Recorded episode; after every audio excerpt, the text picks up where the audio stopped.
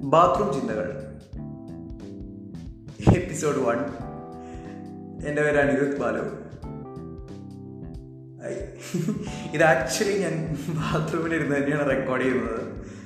And റിവ് പഠിക്കുന്നുണ്ടോ? Echo അടിക്കുന്നുണ്ടോ?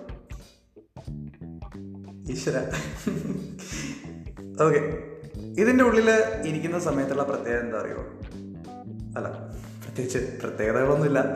ഇതിന്റെ ഉള്ളിൽ വരുന്ന കാര്യം സാധിക്കുന്നു പോകുന്നു അത് തന്നെയാണ്. പക്ഷേ എനിക്ക് തോന്നുന്നു ഇത്രയ്ക്കും പ്രൈവസിയോടെ എന്ത് കാര്യം ചിന്തിക്കാനും ചെയ്യാനും പറ്റുന്നുണ്ടെങ്കിൽ അത് ബാത്റൂമായിരിക്കും.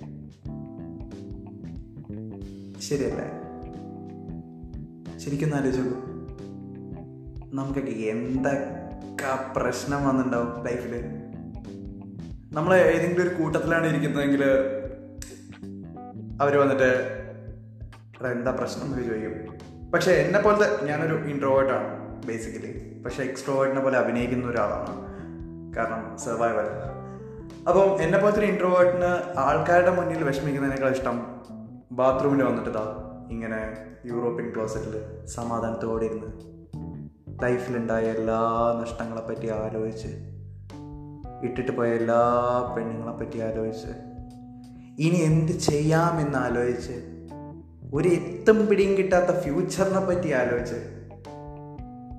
അവസാനം നല്ലൊരു പാട്ടും കേട്ട് ഹാപ്പി ആയിട്ട് ഇറങ്ങിപ്പോകും അതൊരു മൂഡാട്ടോ. സത്യം പറഞ്ഞാൽ ഫിസിക്കലി ആൻഡ് മെന്റലി നമ്മൾ പല കാര്യങ്ങളും ഡംപ് ചെയ്യണം ഇവിടെ.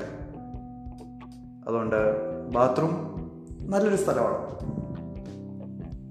മാത്രമല്ല നമ്മുടെ സ്വച്ഛ് ഭാരത്തിന്റെ ഒരു ഭാഗം കൂടിയാണല്ലോ. ഏത്?